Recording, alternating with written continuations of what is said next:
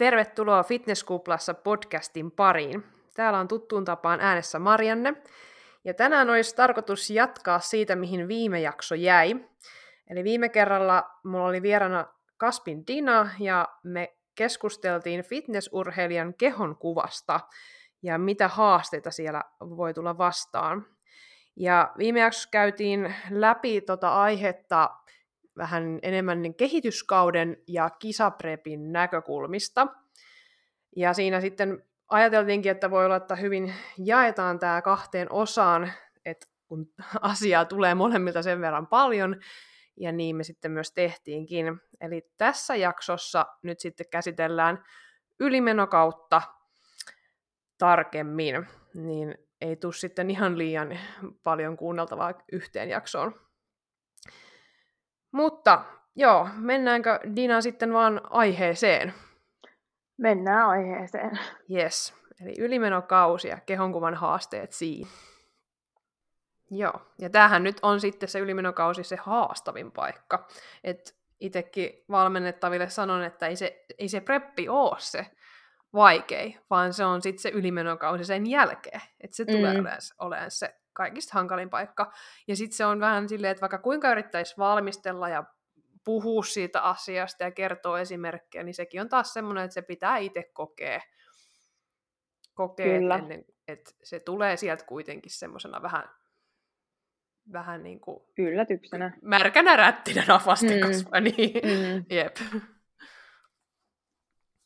Että sehän siinä on se dieetti, niin sulla on niin selkeät sävelet, sä teet joka päivä sitä samaa ja sulla on tietynlainen kontrolli siinä.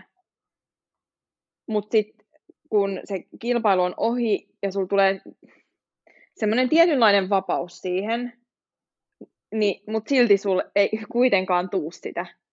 Niin siinä tulee myös semmoinen aika iso ristiriita, että niin kun, miten sä löydät sen hyvän tasapainon sit siinä. Jep, että sulla on niinku tavallaan se iso tavoite, se oli ja meni. Sitten sä astut vähän tyhjyyteen. Okei, sulla on mahdollisesti siellä jo ehkä seuraavat kisat niin kuin ajateltu. Ja näin on niin kuin, tietysti tavoite on palautua ensisijaisesti ja taas lähtee kehityskaudelle. Mutta sitten se ei ole niin semmoista käsin kosketeltavaa ja se ei ole niin lähellä ja jotenkin vähän utusempaa kuin sitten se, mitä sulla on just ollut siinä prepillä. Sä oot päivä päivältä mennyt eteenpäin ja aina sä voit katsoa sitä peilikuvaa ja mittanauhaa ja kehonpainoa, että ollaanko menty eteenpäin. Ja nyt sä sä vähän tipahdat semmoisen tyhjyyteen ja ei niin selkeiseen. Ja sit kun se on niinku päinvastainen, sun pitäisikin yhtäkkiä ottaa rasvaa, ja sä oot tehnyt hirveän duunin monta kuukautta sen eteen, että sä saat kuorittua sen rasvan pois, ja yhtäkkiä sun pitää ottaa avosylin rasvamassa niinku vastaan, ja sitähän niinku alkuunhan, no totta kai tulee nestetä paljon tämmöistä, ja sit sen rasvan pitäisi alkaa aika nopsaa tulee sieltä, niin se tuntuu nurinkuriselta, että mitä helkuttaa, heitäks mä kaiken ton työn niin kuin hukkaan ennäs. Joo, ja sitten myös se, että kun tohon liittyy paljon muutakin kuin pelkästään se niin kuin kehonkuva, että just se, että se tyhjyyden tunne, mikä tulee helposti, se, että sulla on nälkäsignaalit ihan niin kuin sekaisin, että onhan tossa paljon muitakin haasteita, kun pelkästään se muuttuva keho. Ja sitten kun noi kaikki tulee silleen tavallaan samaan aikaan, niin sehän niin kun tekee siitä entistä vaikeampaa. Et siksi olisi niin kun tosi hyvä niin kun koko ajan miettiä sitä, että niin kun minkä takia me ollaan nyt vaikka menossa pois tästä kisakireydestä. Että mitkä on ne tärkeimmät jutut. Että aina kun tulee niitä huonoja hetkiä, niin sä muistutat itselle sen, että hei, että miksi tää on nyt tärkeetä, että miksi mun pitää ns. kestää tämän epämukavan fiiliksen. Niin sit se aina helpottaa sitä fiilistä vähän, kun sä tiedät, minkä takia sä teet jotain. Joo, ja siinähän se just se hankala onkin, no tietysti aina riippuu ihmisestä, että minkälainen se vaikka niin kun ruokavaliopuoli siinä sitten on sen jälkeen, että kuinka tarkasti mennään tai kuinka fiilispohjalta mennään sen syömisen suhteen. Mutta sitten just toikin, niinku, että et sulla on nälkäsignaalit ihan sekaisin ja sun kroppa vaan huutaa, että syö. Ja sitten sä oot silleen, no joo, mun pitää syödä, mutta paljonko mä voin syödä? Ja niinku, että sitten ei ole semmoista, että no annan sitä niinku köyttä, mutta sitten toisaaltaan en voi niinku antaa ihan lekkäriksikään mennä asioitten. Niin kaikki tommoset on siellä, ja sitten kun sä näet sen, se keho muuttuu saman tien, se muuttuu kisojen jälkeen, kun sä oot syömään enemmän. Niin sitten sä oot silleen, että ei mä halua luopua tästä, ja paljonko mä voin syödä, ja mulla on hirveä nälkä, ja niin kuin monia semmoisia ajatuksia ristiriitaisia päässä. Joo, ja just se, että sit jos sulla tulee semmoinen, jos sä näet sen semmoisena epäonnistumisena, niin sehän ruokii myös sitä niin kuin negatiivista oravan pyörää. Ja sitten jos vaikka on vielä jotain semmoisia taipumuksia, vaikka johonkin semmoiseen tunnesyömiseen tai lohtusyömiseen, niin sitten kun sulla tavallaan on vapaat kädet, niin ja sitten jos jotain semmoista tulee, sitten se vielä enemmän korostaa sitä epäonnistumista, ja siitä tulee tosi huono semmoinen negatiivinen kierre. Että sekin on silleen aika, niin, voi olla aika haastavaa. Ja sitten just taas mennään siihen, että pitäisi olla kirkastaa mieleensä se, että mikä se tavoite nyt tässä kohtaa on. Okei, että nyt ensisijaisesti pitäisi palautua, jotta voidaan taas kasvattaa uutta lihasmassaa. Et just se, että okei, nyt täytyy niin kun ottaa sitä rasvamassaa, täytyy mennä sinne terveelliselle puolelle, että me ollaan nyt epäterveellisessä kehossa oltu tässä, liian vähän rasvaa täytyy palauttaa, jotta niin kun hormonitoiminta toimii hyvin, jotta se lihasmassa voi taas tarttua, ja jotta jaksaa ja tehdä töitä ja ihan niin kun näin kaikki niin kun perusasiat. Niin, siis tuohon vaan just se, että ymmärtää, niin että pikkuhiljaa niin just astuisi ulos siitä fitnesskuplasta ja ymmärtäisi, että okei, että hei, tässä maailmassa on paljon muutakin, mulla on elämässä paljon muutakin, ja ehkä yrittäisi keskittyä myös muihin asioihin.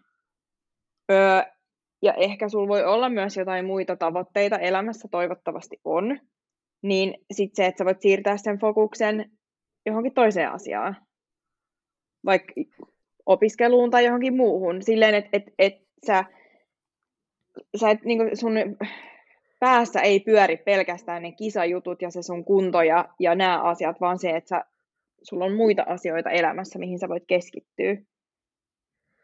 Joo, ja siinä onkin ihan hyvä vaikka, että suunnitteleekin jo jonkun niin kuin NS-projektiin siihen sitten, mikä on niin kuin muuta kuin sitä fitnessä. Et ei tietenkään aina tarvitse olla suorittamassa, mutta siis niin kuin vaan se, että on jotain. Mitä? Eikö? Kyllä. Mutta se voi olla vaikka joku, mä tiedän, talon hankintaprojekti tai joku lomamatka vaikka. Että sitten vaikka joku reissu jonnekin ja sitten just sekin, että kun sit oikeasti kun palautuu ja näin, niin sitten sulla on niinku, aivot toimii paremmin, sä pystyt tekemään niinku, opiskella esimerkiksi, niinku, on paljon helpompaa. Elämä alkaa tuntua paremmalta sitten, kun oikeasti palautuu. Et sitten kun jos siellä niinku, pitää kiinni sitä kisakunnosta liikaa ja pysyy siellä niinku, liian vähissä rasvoissa, niin ei ole kauhean mukava elämä. Kyllä joutuu aika paljon rajoittaa, ja sä kamppailen sen nälän kanssa koko ajan ja mahdollisesti huonommat unet ja treeni ei kulje ja aivot ei toimi, niin ei sekään ole kauhean kivaa ole. Ei, ja sitten jos sä jäät siihen pidemmäksi aikaa, niin sittenhän siitä oikeasti tulee se sun uusi normaali. Niin sit sä oot siitä paskassa niin kuin koko ajan, kun sä et pääse sieltä pois. Jep. Joo, ja sit sä luulet, että se on niin kuin tai tältähän se niin kuin normaalisti tuntuu. Niinpä. Se on niin kuin pelottava. Kyllä. Ja sitten kun tuossa on vielä se, että se voi niin kun sä prepillä sä niin kun painat meneen sillä, kun sä tiedät, että sulla on kohta tulossa se päivämäärä on siellä ja sä jaksat. Ja sitten se voikin sen jälkeen vasta tullakin se kaikki väsymys päälle, että kun ne kisat on ohi ja sä niin kun päästät irti, niin sitten sä vasta voit huomatakin se, että herra jumala, mä oon väsynyt. Että sitten sä niin kun tiput vielä siitäkin niin kun, senkin takia niin kun vähän niin kun kuoppaa enemmän. että siellä sit vasta se kaikki kumuloitunut rasitus niinku purkautuu ja sit sä oot ihan silleen, että mä en jaksa tehdä mitään. Niinpä. Niin, että tossakin just se, että antaa sille aikaa. Kyllä. Miten sitten tää, että kun mietitään sitä, että sit yhtäkkiä sä et enää saa niitä kehuja. Mm. Jep. Sehän se, että jos sä oot siellä prepillä postaillut ja saanut kauheasti kehuja. Tai muutenkin vaikka salilla ihmiset tulee sanoa sulle, että hei, kova kunto ja näin, niin sit ketään ei enää kiinnosta yhtäkkiä. Sit jos joku sanoo jotain, niin sanotaan, että mitäköhän mä nyt heittäisin. No nyt sä alat näyttää taas itseltäsi tai jotain tämmöistä, niin sitten sekin, että sä voit ottaa sen semmoisen, että aha, no kiitti. Niin. Ajattelee sen, että se on huono asia, vaikka se oikeasti se on pelkästään hyvä juttu ja se ihminen, joka sen sanoo, tarkoittaa vaan hyvää. Ja siinähän se on niin kuin hankala. Mitä tavallaan voi edes sanoa, jotta sen ottaisi niin kuin hyvällä? Mm. Tuo on myös niin kuin vastapuolelle tosi vaikea, että miten sitä sitten niin kuin reagoi. Ehkä ei pitäisi niin kuin hirveästi sanoa. Niin. Ja sitten kun ei sanota, niin sitten tämä tyyppi ajattelee, että no, miksi kukaan mua nyt kehu? Niin, just. Että tässä on taas tämä dilemma siitä, että täytyisi tuossa niinku miettiä myös, että mitä sen vastapuolesta tuntuu. Tai niinku, että mitä ne edes voisi sanoa. Niin. Ei se ongelma ei ole siinä, etteikö se olisi ok ottaa sitä rasvamassaa, vaan se ongelma on siinä, että sitä niinku ei tavallaan oikein osata ehkä. Siihen on vaikea tarttua, että mitenkä sitä kommentoisi sitten. Mm. Ettei se niinku menisi väärin. Niinpä. Ja siis yksi mikä on kans mun mielestä tosi tärkeä, että miten niin kun valmentaja näkee sen ylimenokauden, että niin kun esimerkkinä, jos sulle sanotaan, että joo, että kato, oo sit tarkkana ton painon kanssa, että se ei nouse jonkun tietyn rajan yli, ja niin kun vaikka valmentaja haukkuu muita lihaviksi, tai niin kun, että miten valmentaja puhuu muista. Totta kai toi niin kun asettaa sille urheilijalle hirveät paineet. Joo, ja tässähän nyt on, ei tarvitse mennä montaa vuotta taaksepäin, kun kyllä se ajatusmaailma oli sitä, että mennään niin kuin rediet, että lähdetään niin kuin ihan pienillä kalorinostoilla sieltä kisakunnosta poispäin. Että just se ajatus taustana siinä, että jotta pystyttäisiin pitämään edelliskehityskautta kireempää kuntoa. Että niin, sitten ei tarvitsisi prepillä tiputtaa niin paljon. Ei siitä kauaa ole, kun se oli se juttu, millä mentiin. Sitten oltiin tavallaan, että sä oot kisakausien ohi, ja sitten sä oot vielä sen jälkeenkin vielä miinuskalorilla, kun ne lähdetään niin hitaasti nostaa. Mm. Ja siinä on aika kurja olla. Siinä on aika kurja olla, että sä jatkat vaan, okei, mä oon vieläkin dietillä loppupeleissä, vaikka sitä ajateltu silleen, että sä oot oikeasti vielä dietillä, sä et vieläkään pääse palautuu, ja sulla on ihan huutava nälkä, ja se vaan kasvaa, varsinkin kun sä just silleen pikkasen nostat ruokaa, niin sulla vaan niinku siinä samassa tahdissa vaan ruokahalu kasvaa koko ajan. Niinpä. Että se on niinku se, että se on. Ei tosiaan ole kauaa siitä, että okei, nyt se kulttuuri on muuttunut ja tietoa on tullut enemmän ja tiedetään, että se ei ole järkevä tapa tehdä sitä. Et nyt on onneksi tutkittukin jonkun verran, että tiedetään, että on järkevä ottaa heti sitä painoa reilusti ja nostaa ne kalorit niin kuin about sinne, missä ne on ollut niin kuin ennen preppiä. Et heti vaan niin kuin selkeä iso nosto sinne ja heti niin kuin, että sitä nopeammin sä palaudut siitä. Ja kyllähän se, että se keho niin kun hakeutuu sinne, mikä kullekin on se oma semmoinen set pointti, sit, missä on niin kun sen keho hyvä olla ja missä se toimii. Niin kun hormonitoiminta toimii ja kaikki toimii ja lihasmassaa pystytään rakentamaan. Niin joillain se sitten vaan on valitettavasti vähän korkeammassa rasvaprosentissa. Niin ja sekin, että kyllähän se kuitenkin loppupeleissä kuitenkin jossain vaiheessa hakeutuu siihen. Niin kun, että se, että sä yrität pitkittää sitä ja tavallaan yrität hidastaa sitä, niin minkä takia oikeastaan? Kyllä. Et sen takia niin, just parempi, että uskaltaa sitten aika nopeasti kisojen jälkeen niin kun ottaa sitä painoa takaisin.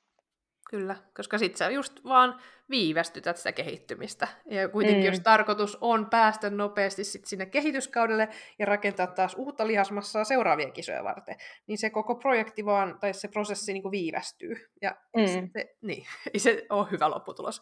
Ja sitten siinä samaan aikaan sä oot vaan kärsinyt enemmän, kun sä oot yrittänyt pitää kiinni sitä, että nyt ei saa liian nopeasti nousta rasva. Ja kun se keho kuitenkin hakeutuisi ja yrittää kamppailla vastaan, se haluaa nostaa sitä rasvaprosenttia. Niin, eikö se ole parempi, että palautuu nopeasti ja pystyy sitten niinku treenaa kovempaa ja niinku, että taas miettisi vähän pidemmälle, että okei, että mikä mulla on sitten seuraava tavoite. Ja nyt mä yritän tehdä parhaani, niinku, että sit seuraavalla kisadietillä niin mulla olisi vaikka vähän enemmän lihasta. Kyllä, kyllä. Mutta ei se niinku mitenkään helppoa, että sun pitäisi niinku naks yhtäkkiä olisi sellainen on-off nappula, no, että okei, nyt mulla on tämä kisakausi ja tämä keho, mitä me kohden mennään, ja nyt päivä vaihtui, niin nyt mulla on tämä uusi tavoite, ja nyt mä otan tätä rasvamassaa, että nyt kerätään sitä takaspäin, mitä on kovalla työllä otettu pois. Kyllä, ja mutta tässäkin tuntuu siltä, että niinku jotkut kisaajat, niin siis niillä on, tai jotenkin ehkä, no tämä on vaan tietenkin se, että miten mä oon ehkä nähnyt sen, mutta tuntuu siltä, että niille toi on tosi semmoinen selkeä ja helppo. Että ne tietää, että se kilpailudietti on kilpailudietti ja sitten kehityskausi on kehityskausi ja se ei aiheuta niille minkäänlaista niin kuin, semmoista suurempaa ongelmaa. Sitten taas niin kuin, moni muu kamppailee tosi paljon ton asian kanssa. Niin, siis kyllä mä niinku, no tietysti nyt en voi sanoa kaikkien puolesta mitenkään, mutta luulisin, että kyllä niinku jokaisella siinä jonkinlaista pientä niinku itsensä kanssa keskustelua on. Että on vaikea kuvitella, että olisi täydellisen niinku ok sen kanssa, että ei minkäänlaisia negatiivisia tuntemuksia tulisi kisaprepin jälkeen ylimenokaudella, kun rasvaa tulee. Mutta se on varmasti totta kyllä, että niinku on niinku toiset pääsee helpommalla sen suhteen ja toiset joutuu kamppailemaan enemmän. Ja tossakin varmasti niin kuin taas kokemus, niin kuin itsekin olen huomannut, niin kokemus auttaa ihan selkeästi. Ja sitten varmasti myös ikäkysymyksiäkin on. Että kyllä niin kuin, mitä nyt puheita kuuluu ja näin kokemuksia, niin kyllä se niin kuin, mitä enemmän sitä ikää on niin kuin helpompi suhtautua siihen omaan kehoon silleen neutraalimmin versus niin, sitten nuoremmat. Silloin, kun sä oot vähän vanhempi, niin sä ehkä ymmärrät jo, että kuka sä oot, ja se, että se sun ulkonäkö ja keho ei niin kuin määrittele sua ihmisenä. Kyllä. Sä, niin kuin nuorempana ehkä joku voi olla enemmän hukassa, ja sit hakee just sitä vähän sitä omaa paikkaa, esimerkiksi kisaamisella tai tälleen. Kyllä, joo, ja siinä on just näin, ja kaikki se vertaileminen muutenkin sit nuorempana on, sitä tapahtuu enemmän, ja just sitten ei ehkä vielä just tiedä niitä omia arvojaankaan, ja mikä, kun oma identiteetti koko ajan kehittyy ja muovautuu, niin et sä vielä oikein tiedä, kuka sä oot. Ja sitten taas vanhemmat ihmiset, niin ne on, niin, niillä on sitä elämänkokemusta, ja niillä on, niin kuin sanoikin, niin ehkä vankemmin tietää sitten, mitkä ne tärkeät asiat on ja kuka on. Ja sitten taas esimerkiksi, jos on synnyttänyt ja näin, niin se on tottunut jo siihen, että se keho on aika erilainen eri vaiheissa. Niinpä. Aivan varmasti. Sitä perspektiiviä on sitten paljon enemmän. Mutta joo, tuossa oli siis, mä jotain katoinkin pari tutkimusta, tai siis oli tuosta liikuntalääketieteen pro-gradu-tutkielma tehty 2018, niin oli tämmöinen kyselytutkimus ollut bodyfitness-kilpailijoiden kokemukset syömisestä ja kehonkuvasta. Niin siinä oli kyselytutkimuksena tehty, ja oli just niin näitä samanlaisia fiiliksiähän siellä on tosiaan tullut siitä kehosta ja samanlaisia haasteita ja just sitä ylimenokaudenkin, niin että et kun sitä nälkää on, ja sitten on kaikenlaisia ahmintakohtauksia on tullut siellä. Ja no, tämä mun pointti tässä nyt oli se, että mitä tässä tutkimuksessa oli sitten päädytty siihen, niin nostettiin paljon esille, että kuinka tärkeä se hyvä valmennussuhde on, ja että se on niin kuin siinä koko ajan mukana, ja sitten korostettiin just sitä myös valmentajan koulutusta, että se, että on niinku oikeasti ammattitaitoisia valmentajia. Ja onneksihan niitä nyt koko ajan enemmän ja enemmän tulee, ja niin kuin on, koska on myös tehty sitä tutkimusta ja on niin kuin pohjaa, mihin perustaa sitä valmennusmetodeja.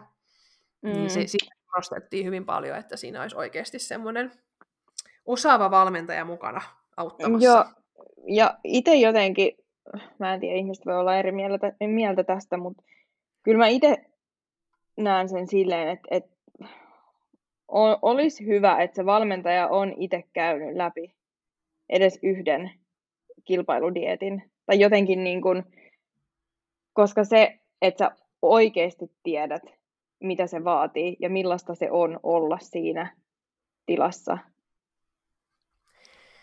Joo, mä oon ihan samaa mieltä, että vaikka kuinka paljon olisi opiskellut kaikki mahdolliset niin kuin asiat tästä, mutta sit jos puuttuu se oma kokemus, että se on jotenkin siis hirveä, melkein jopa tärkeimmässä roolissa se oma kokemus. Että pystyy sitten samastumaan niihin tunteisiin ja pystyy ehkä jo aavistaa sitä, että millaisia niinku tuntemuksia sieltä voi tulla. Et vaikka se valmennettava suoraan jotain sanoisi, niin sä pystyt niinku rivien välistä jo lukea, että et nyt siellä varmaan vähän tällaista on tapahtumassa tai tunnetaan tämmöisiä asioita tai ajatellaan tällainen. Niinpä. Niin on kyllä tosi, tosi tärkeä. Että se, niin, parempi on, kun on molempia. On sitä niin kuin kokemuspohjaa, mutta sitten on myös sitä tietoa asioista. Kyllä. Ja sitten myös just sekin, että ymmärtää sen oman rajallisuuden, että sit vaikka jos tässä oikeasti alkaa olla aikamoista häiriökäyttäytymistä niin kuin havaittavissa ja näin, niin osaa ohjata eteenpäin sitten esimerkiksi jollekin psykoterapeutille tai vastaavalle, että sitten niinku näkee myös sen, että ei se valmentaja niinku ole mikään kaikki tietävä kaikkea ratkaisu, vaan että sitten osataan niinku, tarvittaessa sitten ottaa muuta apua mukaan. Ja just se, että valmentaja itsekin pystyy niinku itselleen myöntämään, että hei, mä en nyt osaa auttaa tässä. Kyllä. Niin, no täällä oli, että miten tottua kisadietin jälkeen normaalin kehoon. Niin. Anna sille aikaa. Niin. Se on, pitää antaa aikaa ja just sitä myös armoa sille, että se on mun mielestä ihan ok, että se ei tunnu niin kuin ihan helpolta välttämättä. Niin ja ehkä sekin voi auttaa, että juttelee muiden kanssa, että jos teillä on vaikka valmennustiimi, niin varmasti ihmiset pystyy samaistumaan. Ja se, että saa vertaistukea, että tietää, että ei ole yksin niin kuin asian kanssa. Joo, se auttaa tosi paljon. Ja sitten just se, että niin kuin oikeasti kun toiset näkee niin eri lailla sun, kun sä itse näet, että itse näkee ne pienimmätkin virheet ja muut näkee enemmän ne hienot positiiviset puolet sieltä. Kyllä. No sitten vähän pidempi kysymys oli pohdintaa. Miksi ihmiset pelkäävät rasvaprosentin nousua? Miksi normaali vartalo pelottaa? Jos koko kisamatka tehdään itseään varten, niin eihän ulkonäölliset paineet pitäisi olla kisojen jälkeen enää niin iso. Niin. Kai tuossa on just vähän sitä semmoista identiteettiä, että jos sä oot sen prepin aikana niin kun ollut tavallaan se kilpailija ja niin kuin siinä kilpailukunnossa ja sitten se, että mitä sen jälkeen, niin kun, ja just se, kun se kuuluu siihen kilpailudiettiin, se, että ennen kuin sä menet sinne kisoihin, niin siihen sä tähtäät. Ja just se, että sun pitää tietää se, että kuka sä oot sen ulkopuolella ja niin kun, että sit kun se kisa loppuu, tai kun se kisa on ollut, kisadietti loppuu, niin että kuka sä sit oot, mitä sul sit on. Että kaikki ei niin kuin, että se identiteetti ei niin kuin liity siihen ulkonäköön. Niin, se on se isoin juttu siinä. Mutta sekin on taas sitten helpommin sanottu kuin tehty, että sit, niin kuin tässä puhuttiin, että sulla on niin fokus ollut siihen kisakunnon rakentamiseen. Niinpä. Sitten sun pitää sen jälkeen muistaa yhtäkkiä, että ai niin, mutta mulla on tässä muuta tässä elämässä myös. Mutta ehkä loppupeleissä, niin jos miettii tuota kysymystä, niin sille, että pitäisi miettiä, että kenelle mä teen tätä. Kyllä.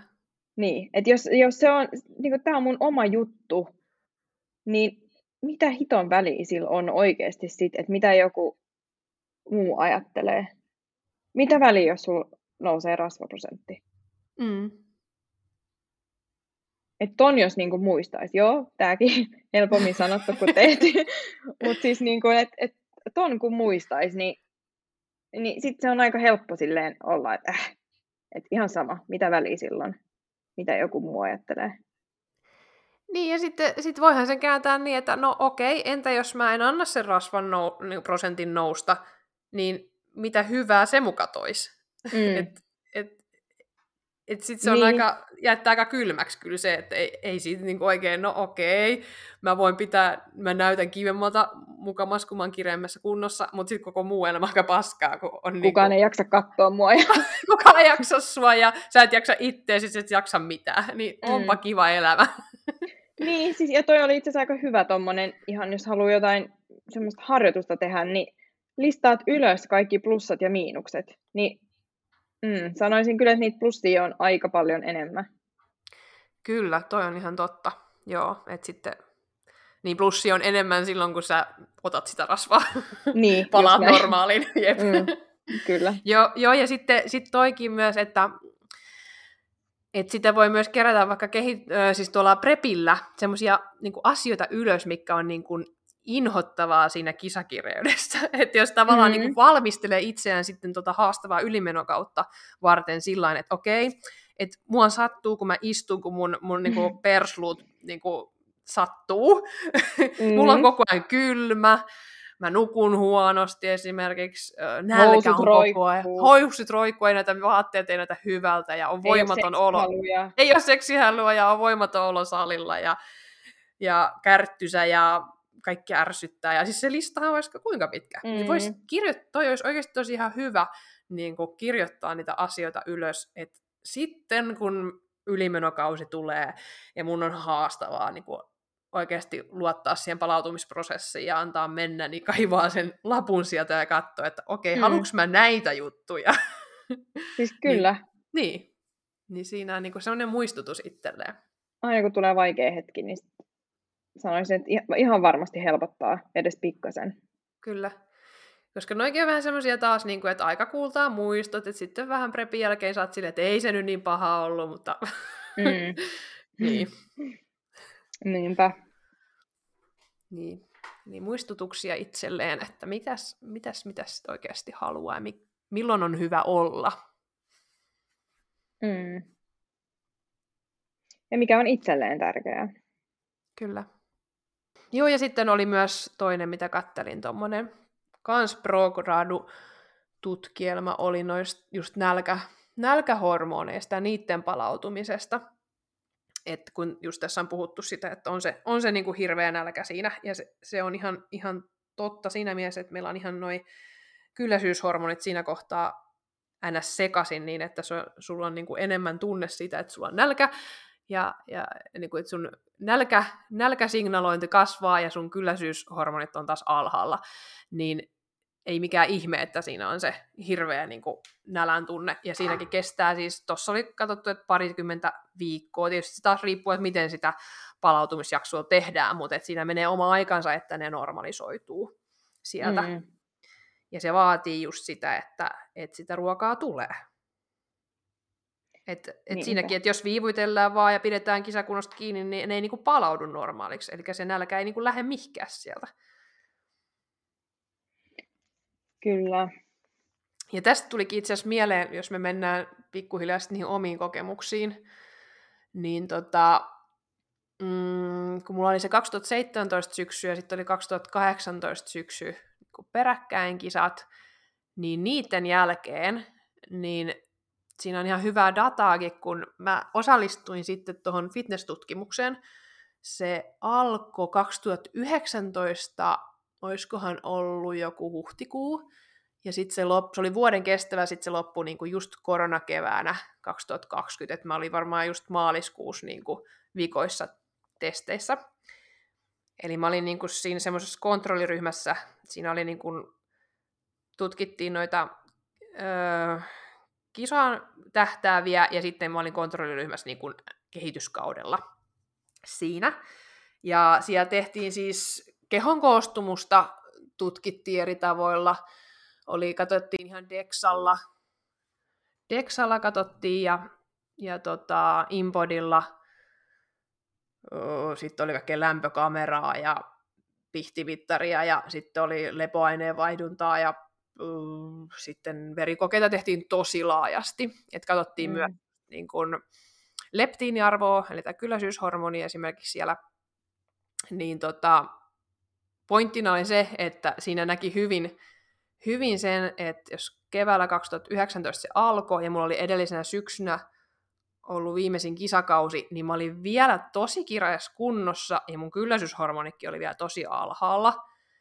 Niin on hyvä katsoa niitä dataa sieltä, kun siellä oli 3 kertaa, oli nämä mittauspisteet, oli niin kuin silloin keväällä 2019, sitten oli joskus syksyllä 2019 ja sitten oli keväällä 2020. Niin just se, että mä pidin liian pitkään tai liian hitaasti nostin sitä painoa. Siellä näkyy hyvin se, että okei, ensinnäkin se painolukema on liian alhaalla, rasvaprosentti on liian alhaalla, kylläisyyshormonit on liian alhaalla. Niin siinä on suoraa dataa siitä, että ei kannata liian hitaasti mennä. Niin, kyllä. No mutta kantapään kautta oppii, eikö niin? Kantapään kautta oppii. Mites sun kokemuksia? No, ylimenokaudelta on aika lailla ollut just toi että ei ole uskaltanut niin kun lähteä sit syömään kunnolla. Et sitä on pitkittänyt. Ja jotenkin on ollut aina tosi vaikeaa päästää irti siitä niin kuin kisakunnosta, että oikeastaan vasta sitten nyt 2020 tämä viimeisin, niin sen jälkeen niin kuin oli jotenkin niin kuin henkisesti valmistautunut siihen niin paljon paremmin, että se tuntui niin kuin paljon helpommalta. Mutta voin kyllä niin kuin sanoa, että noi ylimenokaudet on ollut ne haastavimmat, ainakin ekalla ja tokalla dietillä. Kyllä, joo, ihan voin sanoa samaa, että se on niinku se pahin. Ja tuossa niinku sanoinkin tuosta, että liian pitkään pidin sitten kiinni sitä kisakunnosta. Et se oli toki helppo siinä eka ja tokan välissä, kun ei sitä aikaa edes ollut, kun mentiin jo sit seuraavaan kisaan. Mutta sitten kun toi pidempi väli tuli, niin sitten taas tälleen jälkikäteen on helppo sanoa, että no niinpä, että olisinko nyt voinut vaan nopeammin.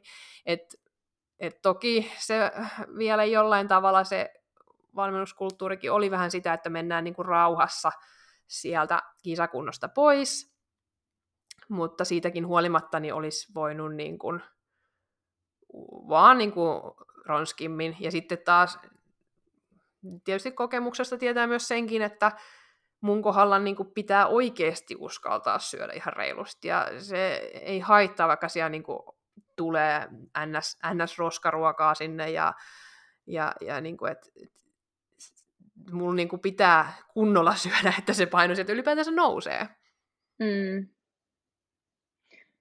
Joo. Jossakin tietenkin oli niin pitkään jo sitten, kun oli ne 2 kautta, niin sitten siinä ollaan kuitenkin, pysytään aika pienenä vielä, niin sitten se on niin kuin haastavaa, me päästään irti siitä, että mikäs se normaali, kun ei sitä sitten tavallaan enää just muistakaan, kun se on niin kuin hämärtynyt se normaali.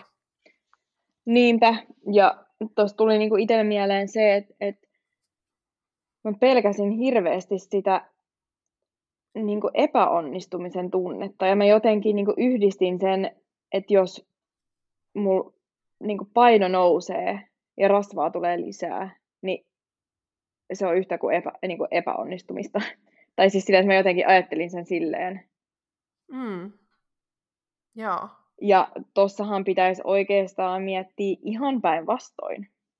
Että sehän on niinku, sä onnistut siinä silloin, kun sä uskallat ottaa painoa takas ja annat sen rasvaprosentin nousta. Että mitä niinku nopeammin sä oot tavallaan palautunut ja päässyt takaisin siihen normaaliin, niin sehän on yhtä kuin niinku onnistuminen. No sehän se, koska nyt taas pitää muistaa, että mikä se tavoite tässä kohtaa oli. Niin. Kyllä. Mutta ei ole helppo juttuja. Ei ole todellakaan. Mutta kyllä niin kuin voi sanoa myös nyt, että tämä palautuminen on ollut niin kuin helpoin. En mä sitä silti sano, ettäkö tässä mitään niin kuin haasteita olisi ollut. Ettenkö mä olisi niin kuin joutunut kamppailemaan sen kanssa, että nyt sitä rasvaa tulee.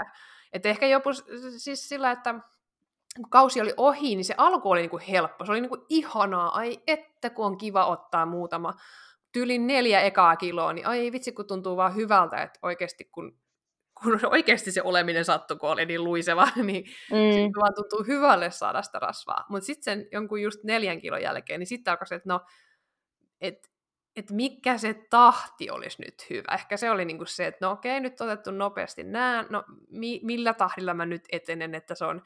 Ja kun ei sitä voi silleen, että sun täytyisi, ei sinäkään kannata tehdä niin kuin silleen hirveän tarkkaa, että okei, viikossa nousee tämän verran paino. Siitä tulee liian niin kuin taas kontrollia. Niin, kontrollia, liikaa kontrollia. Että sitten pitää vähän uskaltaa antaa mennä omalla painollansa.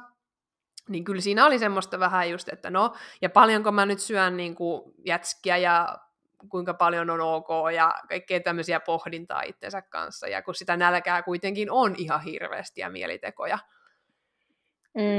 Siinä niin kuin joutui sitä kamppailua tekemään paljon vähemmän kuin aikaisemmin, mutta kyllä sen kanssa joutui niin kuin myös niin kuin kamppailemaan. Mutta sitten tietysti se, kun oli rakentanut itselleen päähän ne tavoitteet niin paljon selkeämmäksi, että mitä nyt halutaan saada aikaiseksi, niin pystyy nojaa sitten niihin, että okei. Ja varsinkin mulla, niin se oli niin kuin se isoin se, että mä saan mun palautettua mun hormonitoiminnan. Että se kuukautisten metsästäminen, niin mä aina muistutin niitä, että tää on se, mitä mä ihan oikeasti haluan, koska se on niinku mulle niin tärkeä asia, että se ajaa yli niiden epävarmuuksien ohi siinä.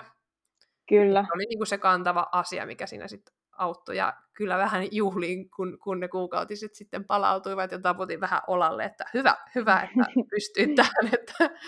No ihan syystäkin. Niin. Ja tohon niinku, mä mietin itse kanssa, että miten toi niinku viimeinen, että miten se olisi niin paljon helpompaa, niin mulla oli ehkä se, että se mun koko niin kuin, tapa, että mitä mä ajattelin asiaa, niin mä yritin koko ajan ajatella silleen, että mä haluan tehdä yhteistyötä nyt mun kehon kanssa, ja mä haluan käsitellä mun kehoa niin kuin, hyvin, että tää on mulle tärkeä asia. Niin kuin, vähän silleen, että sä puhut sun keholle samalla tavalla, kuin sä puhuisit sun jollekin tärkeälle ystävälle tai perheenjäsenelle. Juu. Että jos mä niin kuin, dietin jälkeen jäisin siihen, yrittäisin pysyä mahdollisimman rasvattomassa kunnossa, niin, silloinhan mä jatkaisin sitä itteni rääkkäämistä. Enkä mä arvosta mun kroppaa silloin. Et yritti aina kääntää sen vähän silleen, että okei, että mä otan nyt mun kroppaa käsi kädestä kiinni ja tehdään tää yhdessä. Että meillä olisi hyvä olla. Kyllä. Mutta paljon duunia vaatii niin kuin omien ajatusten kanssa ja oman pään sisällä, että sitähän se on. Kyllä. Joo, ja sitten kun sitä pitäisi arvostaa sitä kehoa, että sekin on, tietysti taas toikin on semmoinen asia, mitä oppii sitten iän kanssa enemmän ja enemmän, kun tajuu sen, että se niin kuin oikeasti,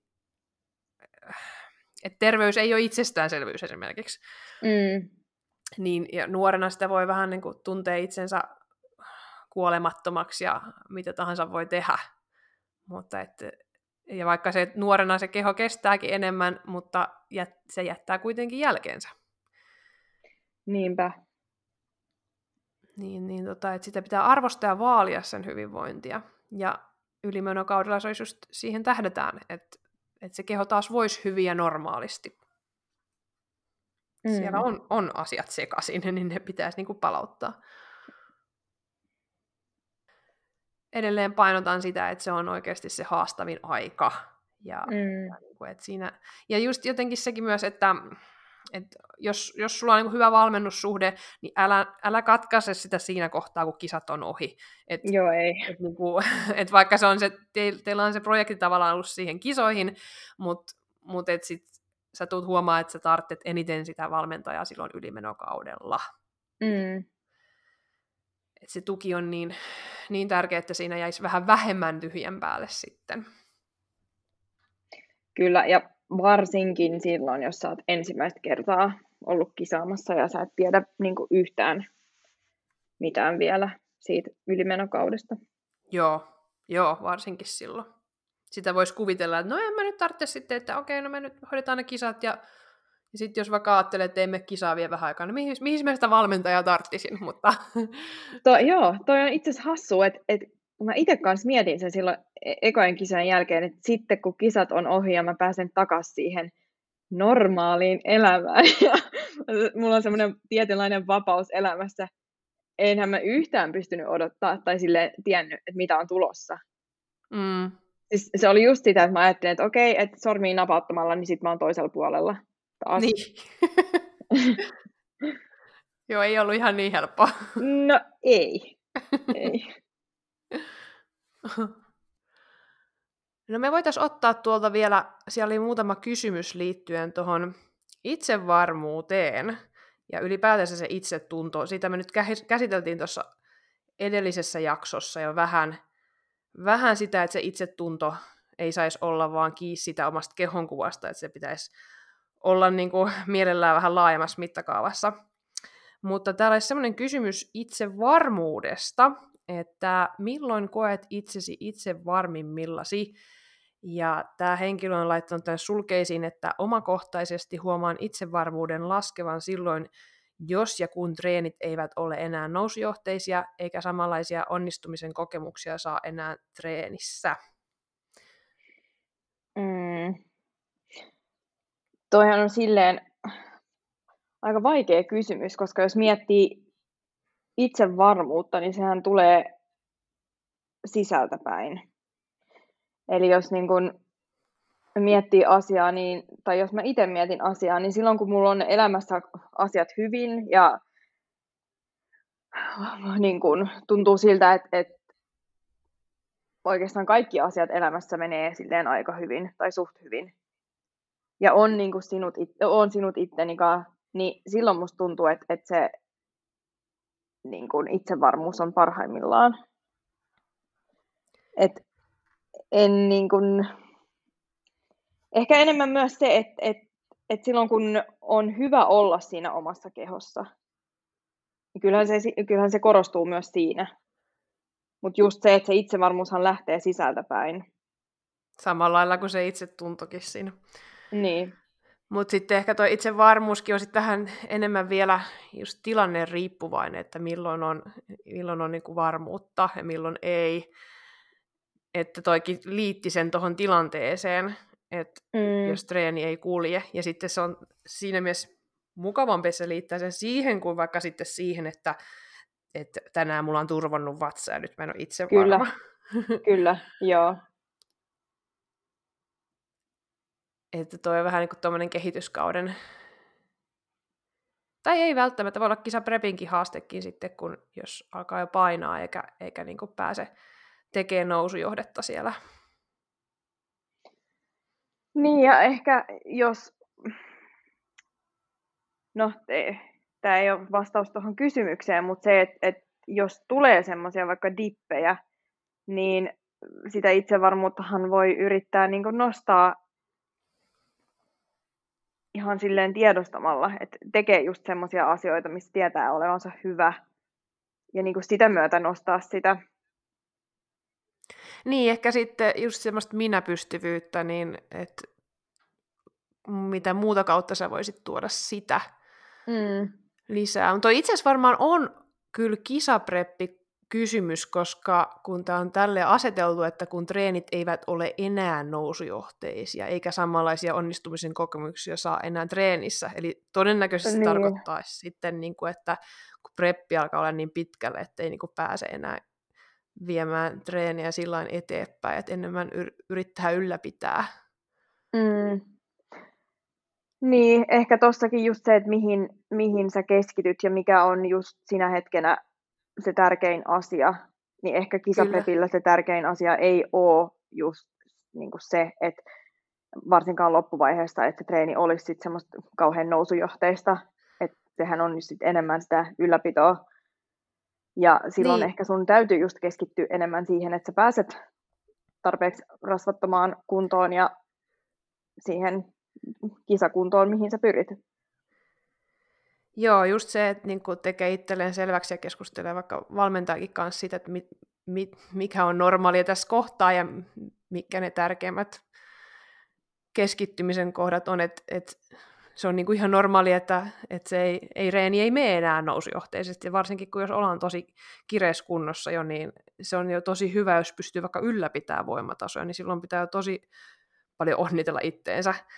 Että keskittyy vaikka sitten hioon sitä kisaesitystä, sitä poseerausta, ja just keskittyy siihen, että se kunto etenee, ja että silloin sitten taas tulossa se aikansa, kun ne sarjapainot sieltä nousee. Niin, ja tämähän liittyy vähän siihen samaan, mitä me ollaan keskusteltu aiemmin, että kun kaikkea ei voi saada samaan aikaan, niin sun täytyy just tietää, että mikä on se tärkein tavoite nyt tällä hetkellä, tärkein prioriteetti. Ja niin kuin hyväksyä se asia. No mutta milloin, kun jos täällä nyt asetettu meille tämä kysymys, niin et milloin sä sitten, Dina, esimerkiksi koet itse varmimmillas? Mä yritin väistää. Niin? Silleen, joo. Tämä tuntuu jotenkin kauhean vaikealta. Niin, toi ei nyt liity, tai kysymys ei liity itse kisadiettiin nyt meidän tapauksessa vai? Niin, ei, tämä ei ole asetettu mihinkään tiettyä. No siis just sitä, mitä mä sanoin tuossa aiemminkin, että silloin kun musta tuntuu, että mulla on hyvä ote mun elämästä ja asiat sujuu hyvin ja on semmoinen rauhallinen fiilis, hyvä olo omassa kehossa, energiaa esimerkiksi just treeneissä ja kaikissa muussa niinku arjen askareissa, niin jotenkin niin kuin ehkä silloin. Että kyllä siihen niin kuin mä itse ajattelen sen silleen, että itsevarmuus niin siihen liittyy niin kuin paljon. Se koostuu eri asioista. Joo, siis toi on niin kuin tosi vaikea kysymys, koska se on niin laaja juttu. Että itsevarmuutta, just se, että puhutaanko nyt sitä kehosta vai puhutaanko nyt, tai ylipäätänsä fitnessurheilusta ja puhutaanko vaikka työstä ja, tai parisuhteesta tai että miten sit voisi, tähän voi alkaa vaan luettelemaan asioita. Että, ja sitten ei se riitä välttämättä, että sulla yksi asia on hyvin, vaan sulla pitää olla joku tietty määrä, että siitä tulee semmoinen itsevarmuuden kokemus. Ehkä. Joo, ja sitten jos me mietitään ihan tälleen, mä en ole mies, niin mä en pysty sanoa, mutta naisena ainakin voin sanoa, että kyllähän toi menee myös, niin kuin, toihan voi mennä ihan ylös alas, niin kuin, että joo, päivän sisässä. Joo, joo, kyllä, että ei toi ole mikään semmoinen.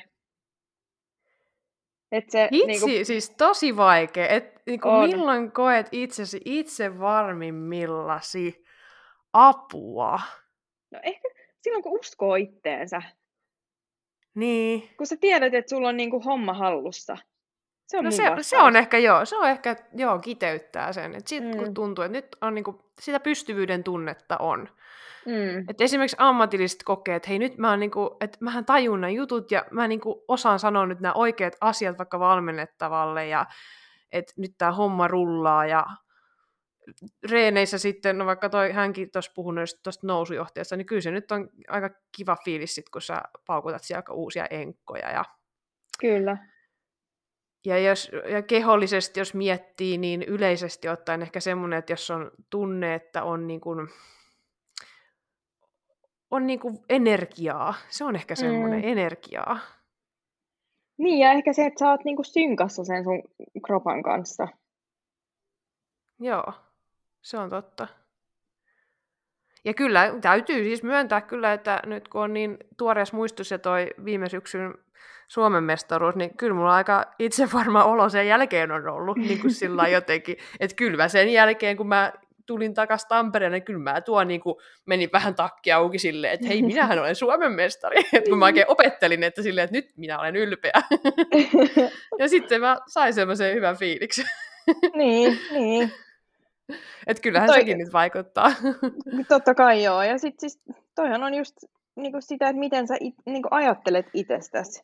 Ja se, että mikä se sun asenne on niin kuin ittees kohtaan. Siitähän se lähtee. Oh. Mutta kyllä se sitten tietysti aina riippuu tilanteessa. Jos sä oot jossain tilanteessa, mikä on sulle tuttu ja sä niin kuin osaat, niin siinä on helppo olla.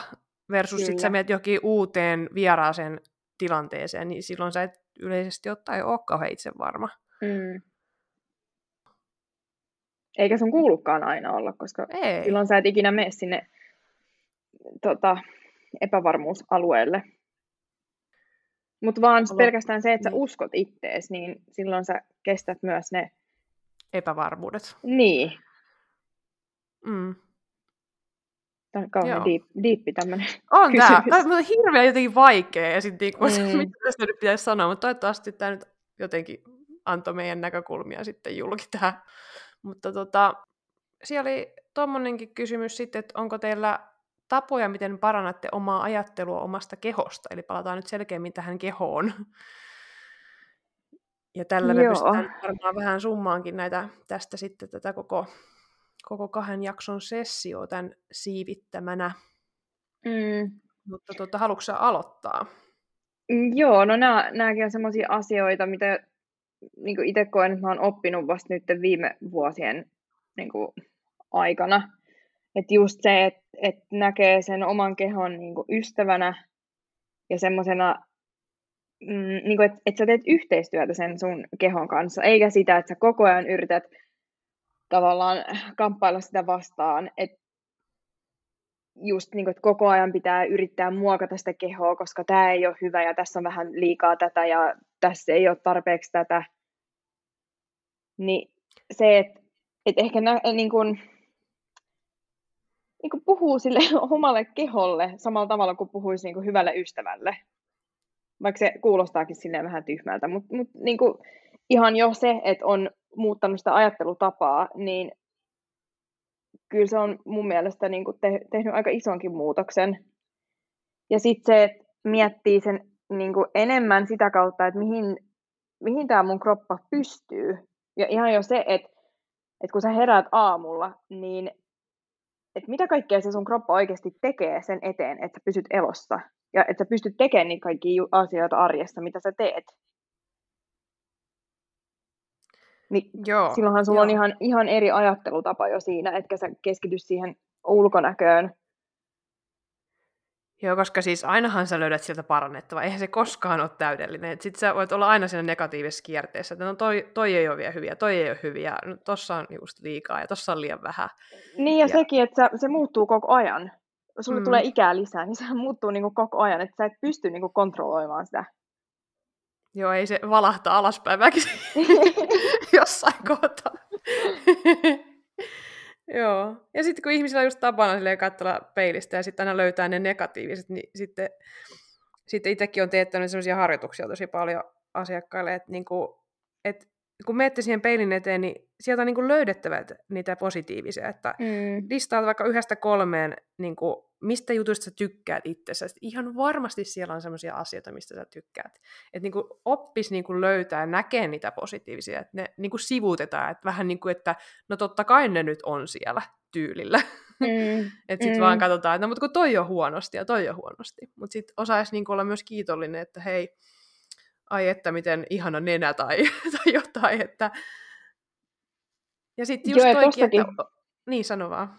Niin, tuosta tuli vaan mieleen se, että myös se, että se on hyvä tietenkin kehua tai niin kuin ajatella niitä hyviä asioita sun ulkonäössä, mutta myös se, että sä ajattelet niitä hyviä asioita, niin että millainen ihminen sä oot, niin kyllähän sekin korostaa jo tai niin kuin nostaa sitä sun niin kuin itsetuntoa ja sitten sitä myötähän se sun sä ajattelet samaan aikaan myös niin kuin ehkä vähän paremmin sun omasta kehosta. Joo, että hakee sen sieltä niin kuin sisältäpäin ulos. Ja sitten yksi tapahan on ihan se, että miten sä niin kuin kannat itseäsi, että kuinka, niin kuin, millaisen ryhdin sä otat. Ja se vaikuttaa jo just tätä, että millaisessa asennossa ihminen on, niin se vaikuttaa jo siihen niin kuin mielialaankin. Ja kyllähän siis oli niin kuin minkä kokoinen ihminen tahansa, niin se, että sä kannat sen kehon kauniisti, niin se tuo susta jo, se näyttää, niin kuin, että sä oot paljon kauniimman näköinenkin. Kyllä. Mutta joo, ja sitten just toikin, mitä sä sanoit siitä, että et mihin kaikkeen se keho oikeasti pystyy, ja niin kuin, että kuinka niin kuin upea koneisto se oikeasti on, ja että sitä pitäisi vaalia, ja sekin tulee sitten niin kuin iän myötä, kun sitä alkaa enemmän ja enemmän arvostaa, että se ei ole itsestäänselvyys, ja se ei niin kuin... Se ei kestä kaikkea, että vaikka se kuinka uusiutuu ja solut uusiutuu jatkuvasti, mutta ei se niin kuin määränsä enempää pysty uusiutumaan. Niin, ja tulee iän myötä ja myös kantapään kautta niin. Joissakin tapauksissa. Niin, koska meillä molemmilla on just vähän haasteet ollut hormonaalisen toiminnan kanssa ja näin, että ollaan kidutettu omaa kroppaamme, niin sitä on niin kuin ihan oppinut sieltä kantapäänkin kautta, että ei se ole ehkä ihan hyvä tie, että sille täytyy antaa armoa ja sitä täytyy kuunnella ja vaalia sitä terveyttä. Kyllä, ja myös se, että mä en tiedä, onko sulla tätä samaa, mutta niin itse ainakin, kun mä mietin niitä aikoja, kun mä oon ollut dietillä ja mun keho on oikeasti käynyt läpi aika semmoisia raskaita aikoja, niin se, että niin kuin se arvostus nousee heti sitä omaa kehokohtaan, kun miettii noita aikoja, että mitä kaikkea se on oikeasti joutunut kestää. Joo, ja sitten kun on siellä niin kuin dietin kuopissa, niin kyllä sieltä niin kuin kaipaa pois, että kun ei se keho on niin kovilla, että se todellakin toivoo, että pääsee sinne takaisin sinne terveyden kirjoihin, että ja kaipaa sitä hyvinvoivaa kroppaa. Joo, sehän voi ulospäin näyttää kauhean kivalta, mutta ei se sitä kyllä ole. Ei se kyllä ole. Mut joo. Sitten tuohon ehkä myös semmoinen, että se, että jos sä vertaat ittees muihin koko ajan, niin sehän pahentaa vaan sitä. Tai silloin sä, niin kun, jos sä koko ajan näet vaan, kun et ikinä katso sun omaa kehoa samalla tavalla, kun sä katot jonkun mukamassa täydellistä kehoa, niin sitten just se, että jos sä alat vertaa sun kehoa jonkun toisen kehoon, niin sitten sä niinku aiheutat vähän niinku tahallas semmoista huonoa fiilistä itsellesi. Joo, koska aina voi löytää niinku jonkun, joka on jostain sun mielestä paremman näköinen. Tai niinku, se on niinku loputon suo, että siellä ei voi ikinä voittaa, että jos lähtee vertaa. Ei. Ja varsinkin jos vertaa jossain somessa, missä käytetään filttereitä ja kuva on just sopiva kuvakulma ja sopiva pumppi kehossa ja vähän väännetään ja käännetään, niin johan näyttää niin yliluonnollisen hyvältä, jos on vielä vähän fotosopattukin päälle. Niin. Joo, kaikki. Et jotenkin, niin tossakin sitä armoa siihen, että kaikki ei vaan voi olla täydellistä. Että oppis hyväksyä sen oman kehon semmoisena kuin se on. Ja se ei tarkoita sitä, että sä vois niinku yrittää muokata sitä, jos sä kilpailet tämmöisessä lajissa, missä se vähän niinku kuuluu siihen hommaan, mutta se, että sä niinku hyväksyt sen, että hei, että tää on mun kroppa, se on tämmönen. Niin pitäisi samaan aikaan olla niinku tyytyväinen siihen, mutta samaan aikaan tässä lajissa kilpaurheilijana niin haluta tietyllä tavalla parantaa sitä sen niinku lajin kriteerien mukaisemmaksi ja sehän siinä just on se kyllä, vaikea juttu. Se on se haaste, että sun prosessin aikana kuitenkin pitäisi olla tyytyväinen, mutta sä et niinku tyydy siihen.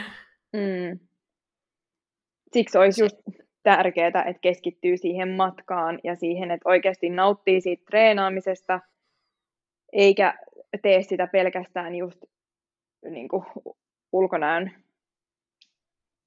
kannalta tai ulkonäöllisistä syistä. Jep, ja sitten se, että sulla olisi myös ehkä lähipiirissäkin ihmisiä, jotka niinku arvostaa sua niinku semmoisena kuin sä oot, eikä sen mukaan, että kuinka vaikka kireeksi sä pääset sinne lavalle. Niin, ja sitähän ne yleensä kyllä tekee, mutta jotenkin itse niin kuin ajattelee sen sitten eri tavalla. Niin. Mutta se on tosi vaikea, ristiriitainen asia, mutta tossakin kyllä niin kuin kokemus on helpottanut sitä, että kyllä. Et esimerkiksi ajateltuna näitä eri kausia, kehityskautta, preppiä, ylimenokautta, niin just se, että sen kropan kuuluu näyttää erilaiselta eri aikoihin ja se on niin kuin, kuuluu siihen osaksi. Ja, niin, että ymmärtää sen. Niin, ja sitten kuitenkin se, että siellä pohjalla olisi se, että olisi hyvä olla ja se kroppa toimisi. Että jos ei se nyt toimi vaikka pari prosenttia alemmassa rasvaprosentissa, niin miksi ne vaikka niin kuin yrittäisi pitää jotain tiettyä niin. kokoa. Niin kuin, en puhu prepistä, mutta siis niin kuin kehityskaudella. Että jos sä vaikka yrität pysyä jossain tietyssä koossa ja sun kroppa taistelee sitä vastaan, niin miksi? Niin, kyllä. Silloinhan sä et tee yhteistyötä sen kanssa, vaan sä just nimenomaan kamppailet sitä vastaan. Mm. Joo, ja sitten yksi ehkä tuli myös mieleen semmoinen, että niin kun mä oon nyt ottanut siis vähän tommosia meditaatioharjoituksia iltaisin, että mulla on ollut kyllä niin kun jossain kohtaa mä aloitin ja mä jonkin aikaa tein ja sitten se vähän jäi ja sitten se on aina välillä mielessä, että tätä pitäisi tehdä ja no nyt mä löin kättä päälle yhden valmennettavan kanssa ja nyt joka ilta. Ja siinäkin tulee jotenkin semmoinen, että oikeasti kun rauhoittuu siihen hetkeen niin, ja kuuntelee sitä kroppaa, niin on jotenkin tosi paljon helpompi niin kuin olla sen kanssa. Mm. Että kun ei siinä tarvitse edes montaa minuuttia.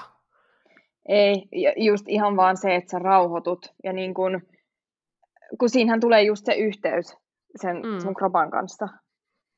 Mm. Tuleeko sulle vielä mieleen jotain tapoja, mitä sulla on?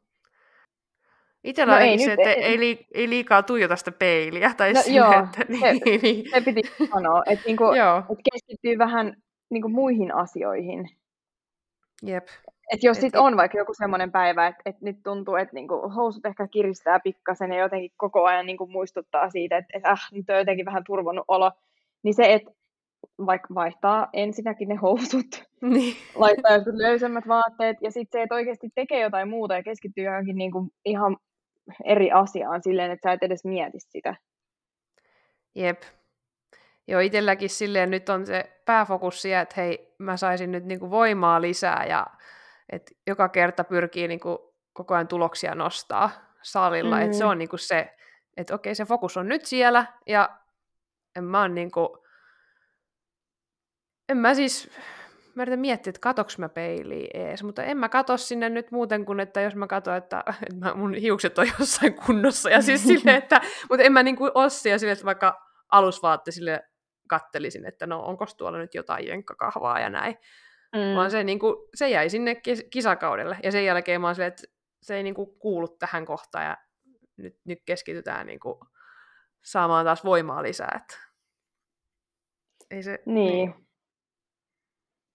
Koska tietyllä painoa tulee seurattua, mutta ei se niin kuin, siinä se. Niin, ja just se, että niin kuin, totta kai sitä nyt välillä voi, mutta silleen, että mitä sä teet sillä tiedolla niin kuin ihan oikeasti. Että jos sun täytyy joka aamu tarkistaa, että miltä näyttää tänään, niin mitä sä niin kuin oikeasti teet sillä tiedolla? Mm. Ei ole muuttunut nyt yön aikana. Okei, kaikki niin. Kaikki on. Jep. Niin ja sit just semmonenkin, kun on sitä, että monet pelkää, että vähän jos turvottaa, niin joku päivä, siis satunnaisesti, niin mitä sitten? Että totta kai on eri asia, jos sen kanssa on niinku ongelmaa, on vatsakipua ja siis semmoista oikeasti tukaluutta, mutta että semmoinen niinku välillä voi turvottaa, välillä ei, ja se on ihan elämää. Joskus vähän stressaa ja voi tulla turvotusta, joskus joutuu vaikka nopeasti hotkiin ruoan ja turvottaa, tai on syönyt jotain ravintolassa jotain, mikä onkin vähän outoa, niin mitä sitten? Kaikilla on toi sama, ihan varmasti. Eikä kukaan muu huomaa sitä.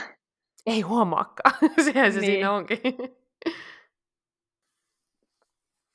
Eli pitäisi keskittyä vähemmän siihen. Pitäisi keskittyä vähemmän siihen. Ja sitten toisaalta myös toi, että osaisi kuitenkin kuunnella sitä kroppaa ja mitä se haluaa kertoa. Ja et löytää sitä yhteyttä siihen paremmin. No pitäisikö meidän vähän summata nyt meidän koko settiä, koko tätä 2 jaksoa? Joo. Millaisia yleissuosituksia meillä vielä olisi? No, jos miettii ihan sitä niin kuin alkua, niin just se, että sä vähän tietäisit, kuka sä oot, niin kuin, että mikä se sun identiteetti on ja oman arvon tunne, ettei se liity pelkästään siihen ulkonäköön, vaan just se, että sä ymmärrät, että se, mitä siellä alla on, niin se on se, mikä merkkaa. Et just se, että pystyy niin kun ajatella sitä kehoa niin kun lajin kannalta työkaluna. Että vaikka sitä ulkonäköä arvostellaan tässä lajissa, niin silti se, että sä ymmärrät sen, että tässä lajissa se on pelkästään työkalu. Että se ei kerro sitä, että minkä arvoinen sä oot ihmisenä. Kyllä, ja just se, että sulla olisi siinä elämässä vähän muitakin asioita, että et sä vaan identifioi ittees pelkästään siihen fitnessurheiluun. Mm. Ja sitten just myös sitäkin, että miettii, että minkä takia tässä haluaa tässä lajissa olla ja miksi haluaa kilpailla, mitä syitä siellä on. Ja niin, koska siellä yleensä on aika moniakin syitä. Ja toivon mukaan siellä on sitten jotain muutakin syytä kuin pelkästään esimerkiksi voittaminen tai sitten jotenkin se kehollisuus siinä. Kyllä. Ja sitten sekin, että olisi sinut itsensäkaan ennen kuin kisaa, ennen kuin lähtee prepille, niin että olisi hyvä olla. Niin, se ei ole pelastaa sitä hommaa, että se vie ojasta allikkoa vaan. Niin, että joskus niin kuin tunnistan itsekin sen, että on ehkä vähän juostu karkuun, en pelkästään siis sen takia ole kisannut, mutta niin kuin tiedostan sen, että siellä on myös ollut jotain semmoista, mitä on niin kuin ehkä vähän juossut karkuun tiettyjä asioita elämässä, mutta se pitää ymmärtää, että ne tulee sitten kuitenkin jossain vaiheessa vastaan, että ei se niin kuin auta, että koko ajan aloitetaan sitten uusi dieetti, niin ei se ole mikään ratkaisu. No ei. Ja kyllä itselläkin on ollut silloin aikana, että kyllä se niin kuin helpompaa oli mennä sitten vaikka tokalle kisadietille ja jotenkin niin kuin pitää sitä kuntoa ja niin kuin ei tarvinnut kohdata sitä, että mitä sitten kun se tulee normaaliin rasvaprosenttiin ja tulee naisellisemmaksi se kaikki muodot ja jotain semmoista, missä ei ole niin kuin ollut, mikä ei ole tuttua ja turvallista.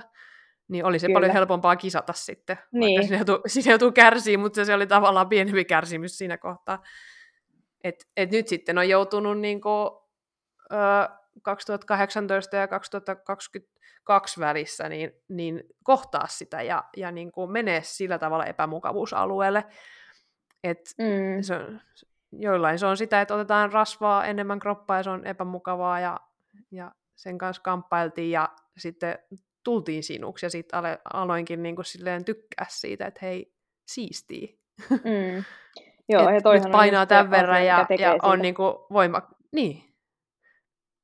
on voimakkaampi ja niinku näyttää silti oikeasti kun miettii, niin näyttää silti atleettiselta ja hyvältä ja ei mitenkään läskiltä.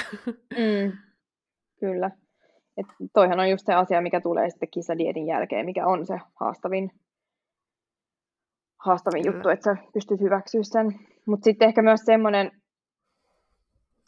että sulla pitäisi olla semmoinen suht hyvä tai ainakin neutraali suhde sun omaan kehoon ennen kuin sä edes ajattelet niin kuin dietille lähtöä tai ajattelet, että haluat lähteä kisaamaan. Niin se olisi mun mielestä myös aika tärkeä. Joo, sitten tuossa just puhuttiin. Ja sitten ehkä se, että no, sekin ehkä tulee sitten kokemuksen kautta, mutta että jotenkin osaa erotella sitä, että on erikseen se kisakuntokehonkuva ja sitten se normaali kehonkuva. Tai ainakin itselle se helpottaa, että se on niinku jopa vähän niinku eri tyyppi sitten. Niin, ymmärtää sen, että tämä on nyt ja nyt tämän pitää olla näin ja sitten tämän jälkeen tämä muuttuu. Ja sen pitääkin muuttua. Kyllä. Ja siinä just se, että ehkä miettii niin kuin, että tavoitteiden kannalta, että mitä, niin kuin, mitä mä tavoittelen tällä hetkellä ja miksi. Mm. Joo, mitä kirkkaampana se on mielessä, niin sen helpompi siinä on olla sitten. Mm. Mut toi nyt on varmaan just tärkein, että olisi itsensä kasinut ennen kuin lähtee prepille. Ja sitten taas, jos tulee niitä haasteita enemmän ja ei vaan niinku mitenkään meinaa kestää itseään tai sitä kehonsa, niin kyllä sit vaan oikeasti matalalla kynnyksellä hakee apua, ihan ammattiapua, että terapian puolelta, että ei siinä sitten kannata jäädä yksin. Ei, ja sitten just se, mitä säkin sanoit noista meditaatioharjoituksista, itse olen kanssa tehnyt semmoisia paljon, niin ne auttaa myös hirveästi. Että vaikka ne on ihan jotain 5 minuutin semmoisia settejä, niin kyllä se fiilis on aina jotenkin vähän eri semmoisen jälkeen. On se, ja vaikka itselläkin silleen, että no mä teen nyt silleen iltaisin, yleensähän niitä suositellaan niin aamuisin, mutta jotenkin mun on helpompi olla lähteä liikkeelle siitä.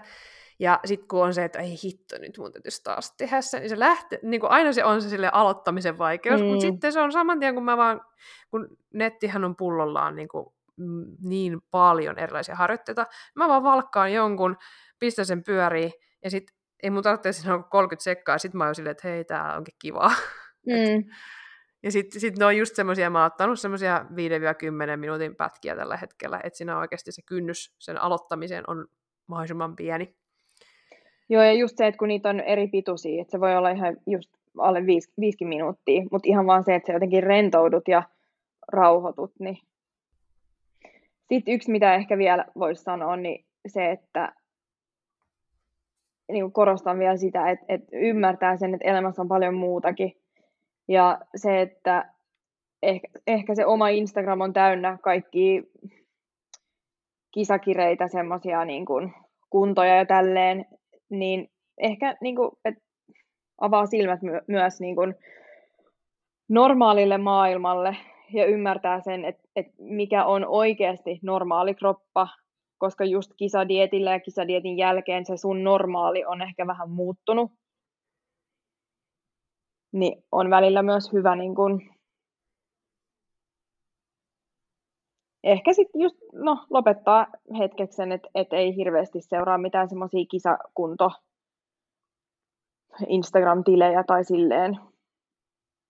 Itsehän on myös vastuussa siitä, että mitä siellä niin kun, mitä sitä katsoo ja kuinka paljon ja joo, ja varsinkin jos on niin kuin ollut prepillä ja on varmaan helposti sitten oma somefiidi täyttynyt muista kisaajista, niin sitten kun sulla on vaan sitä maailmaa siellä, niin sittenhän sä niin kuin luulet, että se on koko maailma. Ja se on tosi pieni osuus, ja eihän niin kuin tavalliset ihmiset oikeasti tiedä, mikä fitnessurheilu on.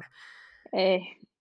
Niin se on niin kuin tosi pieni kupla, missä sitä ollaan. Ja sitten siellä kaikki on niin kuin vimpan päälle niin kuin viritettyjä kroppia, ja sitten sä meet kattoo jossain, niin kuin, oikeasti kannattaa katsoa jossain Prisman kassalla tai uimahallissa niin kuin normaaleja ihmisiä ja sitten miettiä, niin kuin, että oikeasti. Että sitä voi olla vähän pääperseessä.